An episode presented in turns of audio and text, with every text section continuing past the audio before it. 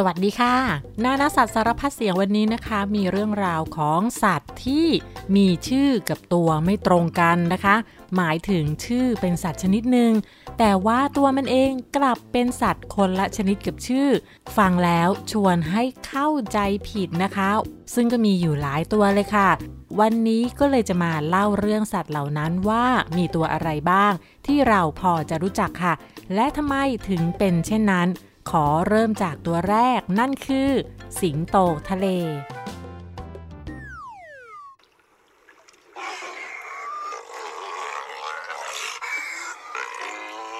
สิงโตทะเลชื่อภาษาไทย แปลมาจากภาษาอังกฤษแบบเป๊ะๆเลยค่ะ ภาษาอังกฤษก็คือ sea lion sea แปลว่าทะเล lion ก็คือสิงโต ถ้าใครที่ไม่เคยเห็นไม่เคยเจอ แล้วก็ไม่เคยรู้จักมาก่อน พอได้ยินชื่อก็อาจจะนึกภาพเป็นสิงโตเจ้าป่าที่มีแผงคอใหญ่ ๆ อาศัยอยู่แถวแถวทะเล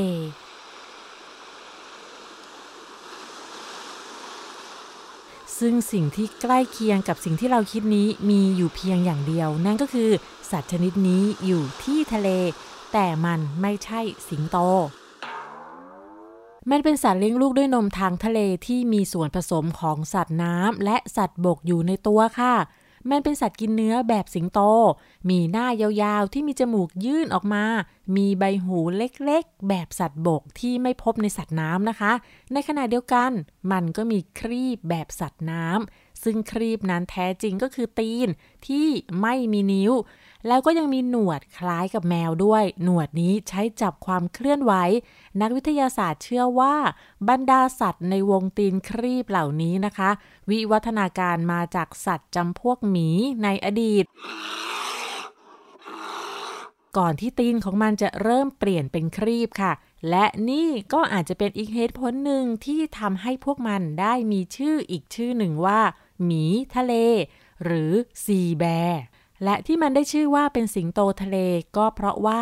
สิงโตทะเลตัวผู้มีขนหนาบริเวณหน้าและคอ ซึ่งดูดูไปแล้วก็ทำให้จินตนาการถึงแผงคอของสิงโตได้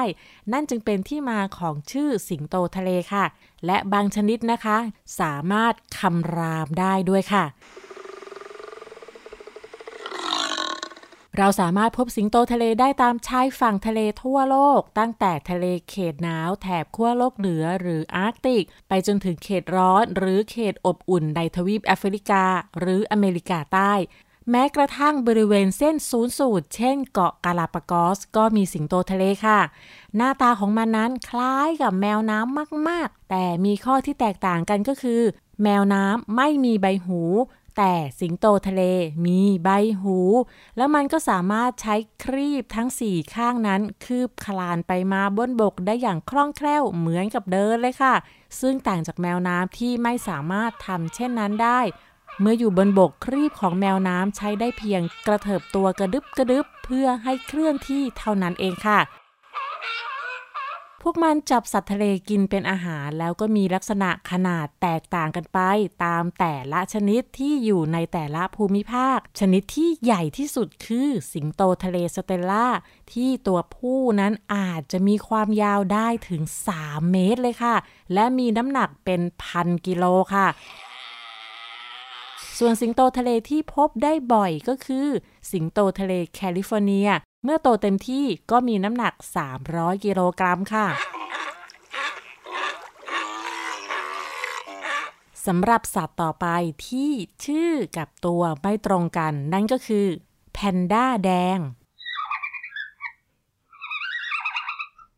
แค่พูดชื่อแพนด้าเราก็นึกถึงเจ้าตัวอ้วนกลมขนฟู ตัวขาวๆรอบตารอบหูเป็นสีดำแต่เดี๋ยวก่อนค่ะ ถ้าเป็นสีขาวดำนั่นก็คือหมีแพนด้าแต่เจ้าเนี่ยมันไม่ได้ชื่อหมีแพนด้านะคะ มันชื่อแพนด้าแดง เพราะฉะนั้นมันก็ต้องมีตัวสีแดง ใช่แล้วค่ะ ขนของมันนั้นมีสีน้ำตาลแดง แล้วก็ยังมีสีอื่นๆ เช่น สีน้ำตาลเข้ม น้ำตาลเหลือง สิ่งที่มันเหมือนกับหมีแพนด้าก็คือ มันมีขน ฟูนุ่มหน่ากอดมากๆ แต่ว่าตัวของมันไม่ได้ใหญ่โตเหมือนหมีแพนด้าเลยค่ะตัวของมันเล็กๆ น้ำหนักไม่เกิน 5 กิโลเท่านั้นเอง รูปร่างหน้าตาคล้ายกับแรคคูน จมูกแหลม หูสีขาว คิ้วสีขาว แล้วก็ขนตรงแก้มตรงรอบปากก็เป็นสีขาวค่ะ ส่วนหางนั้นจะเป็นพวงยาว คล้ายกับหางของกระรอก มีลายเป็นปล้องสีน้ำตาลแดงสลับขาว แล้วก็มีขาสั้นๆค่ะ เจ้าแพนด้าแดงเนี่ยไม่ได้เกี่ยวข้องอะไรกับหมีแพนด้าเลย สิ่งที่เหมือนกันก็คือ ความขนฟูน่ารักน่ากอดเท่านั้นเอง แต่อย่างอื่นนั้นมันแตกต่างกันมาก ไม่ว่าจะเป็นขนาดลำตัว การใช้ชีวิต และการกินอาหารค่ะหมีแพนด้านั้นกินแต่ไผ่แล้วก็ใช้ชีวิตอยู่บนพื้นดิน ในขณะที่แพนด้าแดงนั้นใช้ชีวิตอยู่บนต้นไม้ กินพืช ผลไม้ แล้วก็ยังกินเนื้อด้วยค่ะ แต่เดิมนั้นนะคะ พวกมันถูกจัดอยู่ในตระกูลเดียวกับแรคคูนด้วยความที่มีรูปร่างหน้าตาคล้ายกันค่ะ แต่ว่าเมื่อนักวิทยาศาสตร์ได้วิเคราะห์ DNA ของมันแล้วก็พบว่าแพนด้าแดงไม่ใช่แรคคูนค่ะ แล้วมันก็ไม่ใช่สัตว์อื่นใดในโลกเลย แพนด้าแดงก็คือแพนด้าแดง และปัจจุบันพวกมันมีอยู่ชนิดเดียว ไม่มีชนิดย่อยอื่นๆเลยค่ะ เพราะว่าเครือญาติในตระกูลของมันนั้นได้สูญพันธุ์ไปหมดแล้วตั้งแต่ยุคน้ำแข็งค่ะ เพราะฉะนั้นแพนด้าแดงก็เลย เป็นสิ่งมีชีวิตเดียวในตระกูลนี้ที่ยังหลงเหลืออยู่ ซึ่งสืบทอดสายพันธุ์มาตั้งแต่ 42 ล้านปีที่แล้วค่ะ ดังนั้นเจ้าแพนด้าแดงก็เลยได้รับฉายาอีกชื่อหนึ่งว่าเป็นฟอสซิลที่มีชีวิตค่ะ บ้านของมันนั้นนะคะ อยู่ตามแนวเทือกเขาหิมาลัยค่ะ ตั้งแต่ภาคเหนือของประเทศอินเดีย ทิเบต เนปาล ภูตาน จีน และภาคเหนือของพม่าค่ะ รวมทั้งภาคเหนือของประเทศลาวที่ติดกับประเทศจีนด้วยค่ะ มันอาศัยอยู่ในป่าที่มีระดับความสูงมาก ๆ ค่ะ และสัตว์ตัวต่อไปก็คือม้าน้ำชื่อม้าน้ำภาษาไทยเนี่ย แปลมาจากภาษาอังกฤษเลยค่ะ นั่นก็คือ sea horse sea ก็คือทะเล horse ก็คือม้าค่ะ จ้าม้าน้ำเนี่ยไม่ใช่ม้าตัวโตๆที่วิ่งเร็วๆนะคะ ม้าน้ำเป็นปลาค่ะ แต่เป็นปลากระดูกแข็งซึ่งแตกต่างจากปลาชนิดอื่นๆ ทั้งหมดเลย หน้าของมันจะยาวๆ ยื่นออกมาคล้ายกับม้ามากๆ และนี่ก็คงจะเป็นที่มาที่ทำให้มันมีชื่อว่าม้าน้ำค่ะ มันมีกระดูกแข็งหุ้มอยู่ภายนอกเป็นเกราะป้องกันตัวนะคะ และหางก็ไม่ได้เป็นรูปร่างแบนๆแบบปลา เพื่อใช้ในการโบกสะบัดขยับไปมาเคลื่อนที่ไปข้างหน้า เลี้ยวซ้ายเลี้ยวขวานะคะ แต่ว่า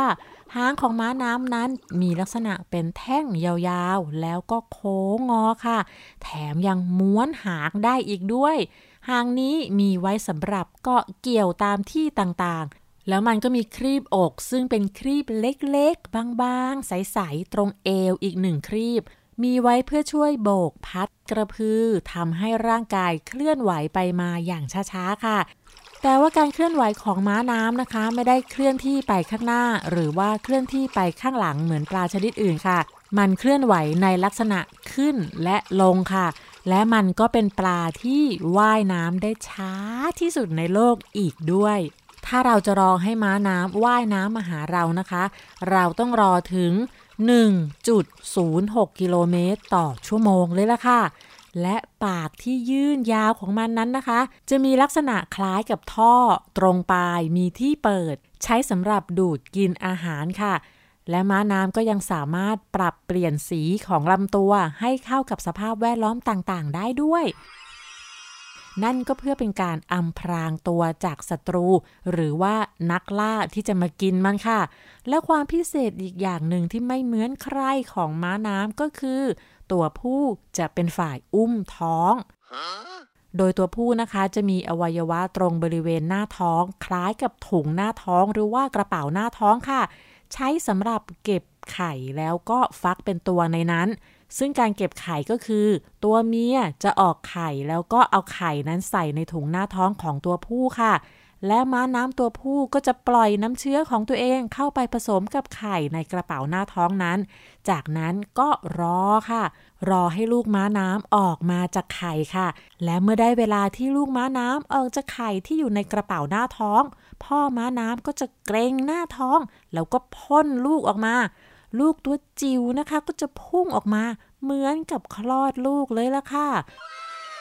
และเจ้าม้าน้ำนั้นนะคะ ก็มีพฤติกรรมจับคู่คู่เดียวไปตลอดชีวิตค่ะ โอ้โห นับว่าเป็นซุปเปอร์แดดสุดยอดพ่อม้าน้ำเลยละค่ะและตอนนี้ก็มาถึงสัตว์ในเมืองไทยแล้วค่ะ มันอยู่ในป่าค่ะ ตัวกลมๆล่ำๆเล็กๆ ตัวพอๆกับหมาพันเล็กเลยค่ะ ขนมันจะฟูๆนะคะ อาศัยอยู่บนต้นไม้ แล้วมันก็มีชื่อว่าหมีขอค่ะ แค่ชื่อก็ชัดเจนอยู่แล้วว่ามันคือหมี และยิ่งได้เห็นตัวนะคะ ก็ยิ่งมั่นใจเลยค่ะว่า นี่มันหมีชัดๆเลย ตัวอ้วนล่ำหน้ากอดสุดๆค่ะ แต่ว่าหมีขอไม่ใช่หมีแล้วมันเป็นตัวอะไร ทำไมถึงมีชื่อว่าหมี คำถามนี้ขอถามลุงหมอเกษตร นายสัตวแพทย์เกษตรสุเตชะค่ะ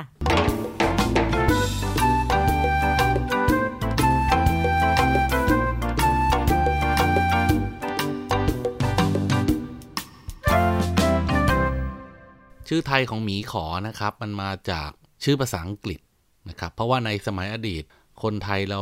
เรียนรู้เรื่องชื่อหรือว่าการเรียกสัตว์ป่าเนี่ยมาจากชาวต่างชาติ ซึ่งเขาจะใช้ภาษาอังกฤษ แล้วก็ชื่อวิทยาศาสตร์ที่เป็นภาษาลาตินเป็นหลักนะครับพอมาถึงประเทศไทยจะมีการศึกษาเรื่องสัตว์ป่า ก็มีความจำเป็นที่จะต้องตั้งชื่อไทยขึ้นมา หมีขอในชื่อภาษาอังกฤษเขาเรียกว่า bear cat พอแปลมาเป็นชื่อไทยเนี่ย ถ้ามันแปลตรงตามภาษาอังกฤษก็คือ แมวหมีนะครับ ซึ่งมันก็พูดแล้วนึกหน้าไม่ออก ทางราชการที่เขาเป็นคนตั้งชื่อสัตว์เขาก็เลย ยึดคำว่าหมีก่อนนะครับ เพราะว่ามันตัวค่อนข้างใหญ่ ขนยาว สีดำนะครับ หน้าตาก็คล้ายๆหมี แล้วก็คำว่าขอเนี่ยก็คือมาจากบริเวณปลายหาง ปลายหางของหมีขอเนี่ยมันจะมีขนน้อยนะครับ แล้วก็สามารถงอได้ แข็งแรงมากถึงขั้นสามารถรับน้ำหนักได้นะครับ แล้วก็คำว่าหมีขอเนี่ยมันก็เป็นชื่อเรียกสัตว์ชนิดนี้ในภาษาถิ่นของภาคใต้อยู่แล้ว เพราะฉะนั้นเนี่ยก็จะเรียกตามนี้ แต่ถ้าเกิดว่าเป็นภาคใต้ตอนล่างนะครับ ที่มีพี่น้องชาวมุสลิม มีคนจากมาเลเซียมาทำงานอยู่นะครับ เขาจะเรียกหมีขอว่า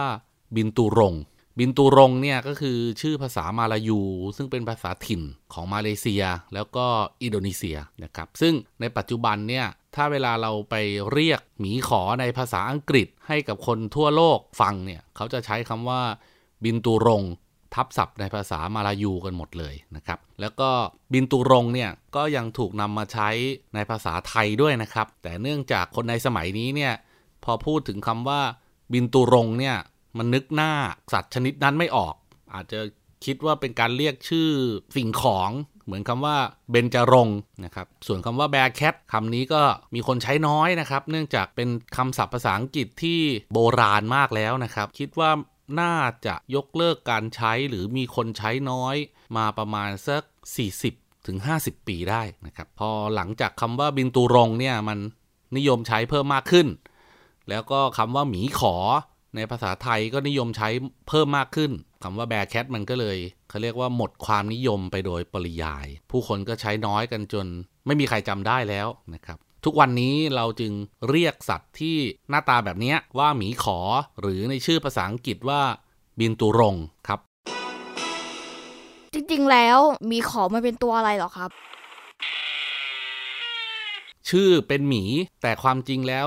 ร่างกายไม่ใช่หมีนะครับ หมีขอหรือบินตุรงเนี่ยเป็นสัตว์จำพวกเดียวกับชมดอีเห็น อาศัยหากินอยู่บนต้นไม้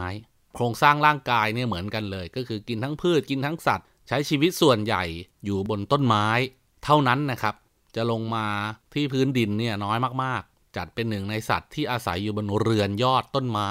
แทบจะตลอดชีวิต กินนอนคลอดลูกเล่นกับเพื่อนเดินทางอยู่บนยอดไม้ เพราะฉะนั้นเนี่ย ชื่อไทยว่าหมีขอเนี่ยมันทำให้เข้าใจง่ายว่ามันเป็นสัตว์หน้าตาแบบไหนนะครับหน้าตาเหมือนหมีมีหางเป็นขอ สีเทาเข้ม หรือสีดำอาจจะมีแซมสีขาวนิดหน่อยตามปลายขนนะครับ Okay. ผมเคยเห็นมันอยู่ที่สวนสัตว์ มันเชื่องมากฝึกได้แล้วก็น่ารักด้วย มีคนเลี้ยงมาเป็นสัตว์เลี้ยงไหมครับ น้องๆหนูๆบางคนเนี่ยไปดูการแสดงความสามารถสัตว์ที่สวนสัตว์นะครับ บางสวนสัตว์ก็จะฝึกหมีขอเนี่ยเพื่อแสดงความสามารถในการปีนป่ายให้นักท่องเที่ยวได้ดูนะครับ เกิดคำถามว่า โอ้ในเมื่อมันเกิดมาในสวนสัตว์ แล้วมันก็สามารถฝึกได้เชื่อฟังคำสั่งรู้เรื่องทำไมแม่นำมาเป็นสัตว์เลี้ยงนะครับลุงหมอก็ขอตอบว่าหมีขอเนี่ยแม้มันจะน่ารักยังไง มันจะเชื่องยังไง มันจะเกิดในสวนสัตว์ สามารถเพาะพันธุ์ได้ในกรงเลี้ยงอย่างไร มันก็จัดเป็นสัตว์ป่าคุ้มครองนะครับตามพระราชบัญญัติสงวนและคุ้มครองสัตว์ป่าปี 2562 ห้ามครอบครองนะครับสวนสัตว์เขาได้รับการอนุญาตเป็นพิเศษนะครับคนทั่วไปห้ามเลี้ยงในบ้านนะครับ เพาะพันธุ์ก็ไม่ได้นะครับ เพราะว่าถ้าเกิดเราปล่อยให้ทุกคนเนี่ยมีการเลี้ยงแบบนี้ เช่นเดียวกับหมากับแมว ก็จะมีการลักลอบจับหมีขอหรือลูกหมีขอจากในธรรมชาติ เพื่อมีการขายหรือนำมาเลี้ยงเป็นสัตว์เลี้ยง มันก็จะทำให้ ธรรมชาติ ซึ่งต้องการหมีขอเป็นส่วนหนึ่ง และช่วยทำให้เกิดความสมดุลเนี่ยมันก็จะเสียระบบไปนะครับ แล้วก็หมีขอก็ไม่ได้ทำหน้าที่ในธรรมชาติกลับมาเป็นสัตว์เลี้ยงของเรา ซึ่งมันจะมีประโยชน์หรือเปล่าก็ไม่รู้ต่อโลกใบนี้นะครับผู้ใดครอบครองหมีขอเป็นสัตว์เลี้ยง ผิดกฎหมายนะครับ มีโทษทั้งจำคุก แล้วก็ปรับเงิน เยอะทีเดียวครับ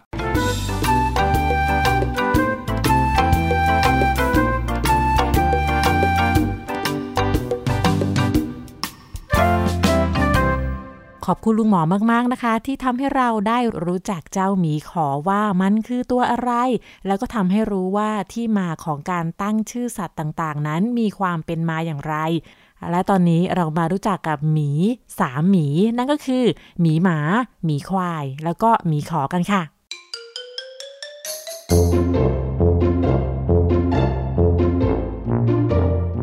ในประเทศไทยนั้นมีอยู่สองชนิดก็คือ หมีหมา หรืออีกชื่อหนึ่งว่าหมีคน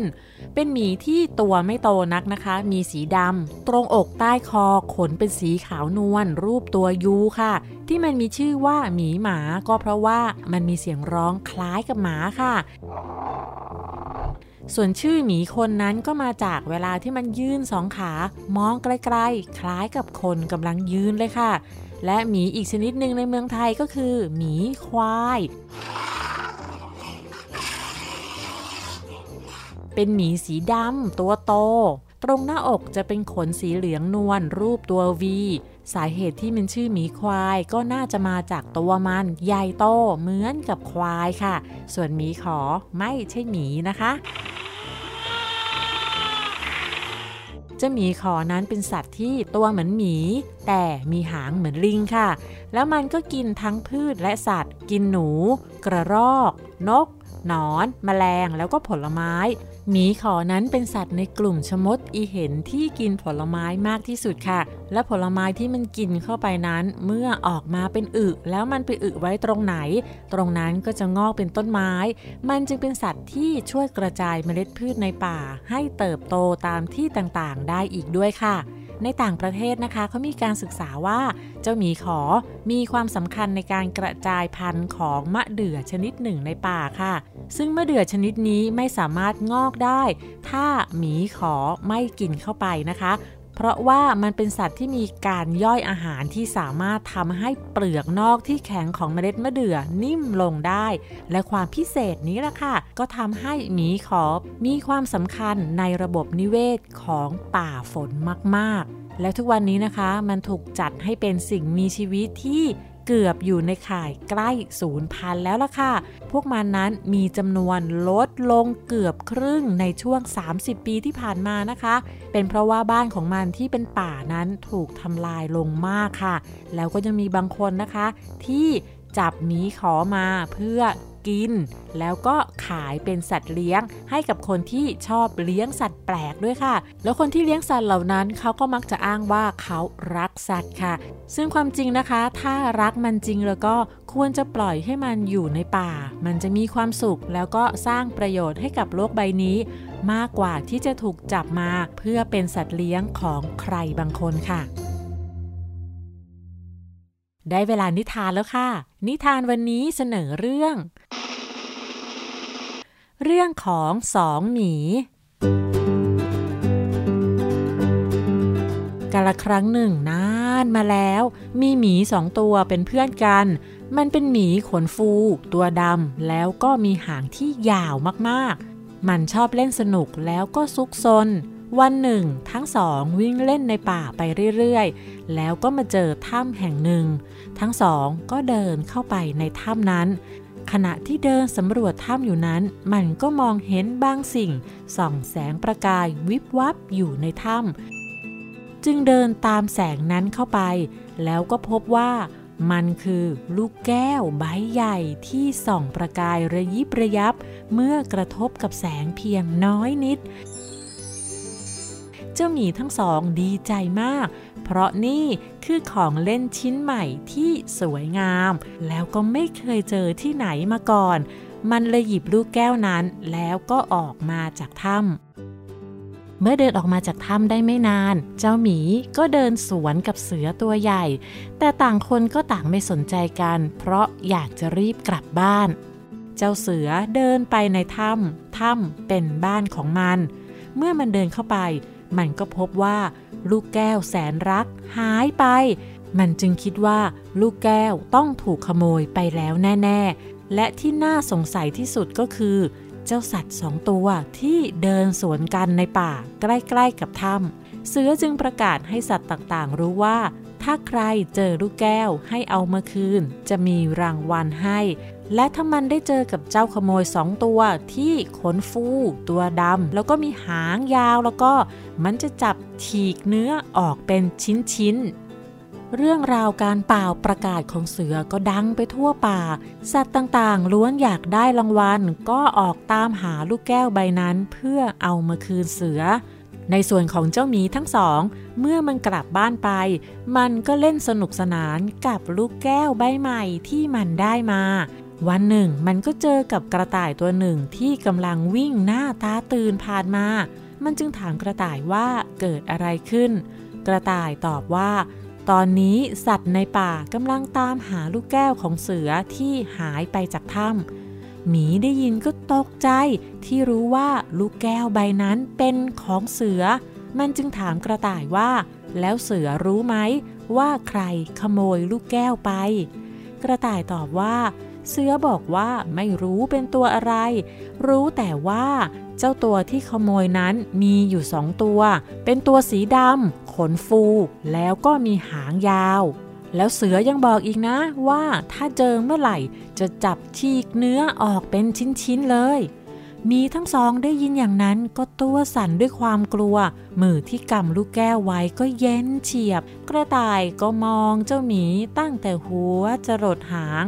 แล้วก็พูดว่า เจ้าทั้งสองก็ขนฟู ตัวดำหางยาว แล้วในมือของเจ้ามีอะไรอยู่ในนั้น เจ้าหมีไม่ตอบอะไร มันรีบวิ่งหนีไปอย่างเร็วที่สุด กระต่ายตะโกนเสียงดังว่าเจอลูกแก้วแล้ว จนสัตว์แถวนั้นได้ยิน รวมทั้งเสือด้วย พวกมันมองมาที่กระต่าย กระต่ายชี้ไปทางที่เจ้าหมีวิ่งหนี แล้วบอกว่ามันวิ่งไปทางนั้น เสือจึงรีบวิ่งตามไปติดๆ และสัตว์ต่างๆ ก็วิ่งตามเสือมาเช่นกัน ส่วนเจ้าหมีทั้งสองมันวิ่งมาเรื่อยๆ จนถึงแม่น้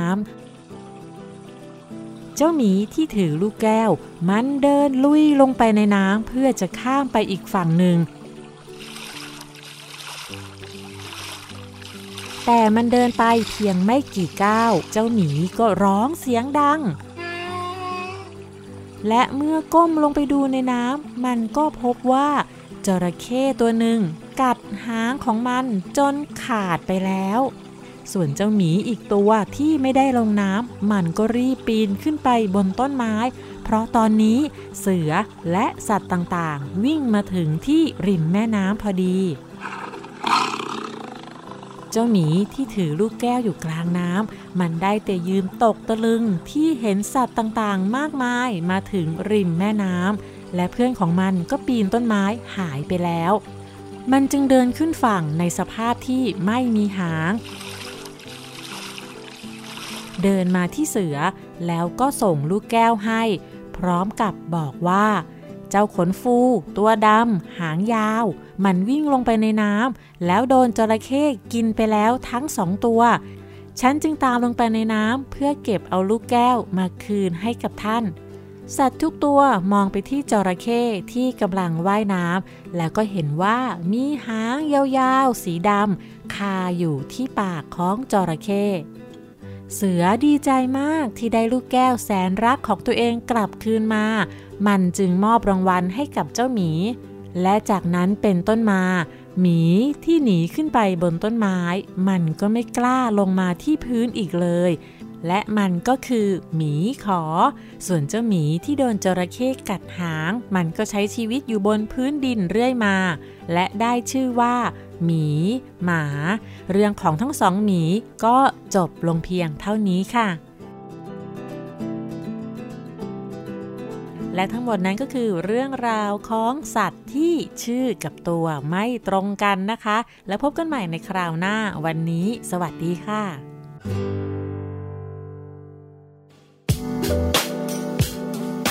ติดตามรายการทางเว็บไซต์และแอปพลิเคชันของไทย PBS Podcast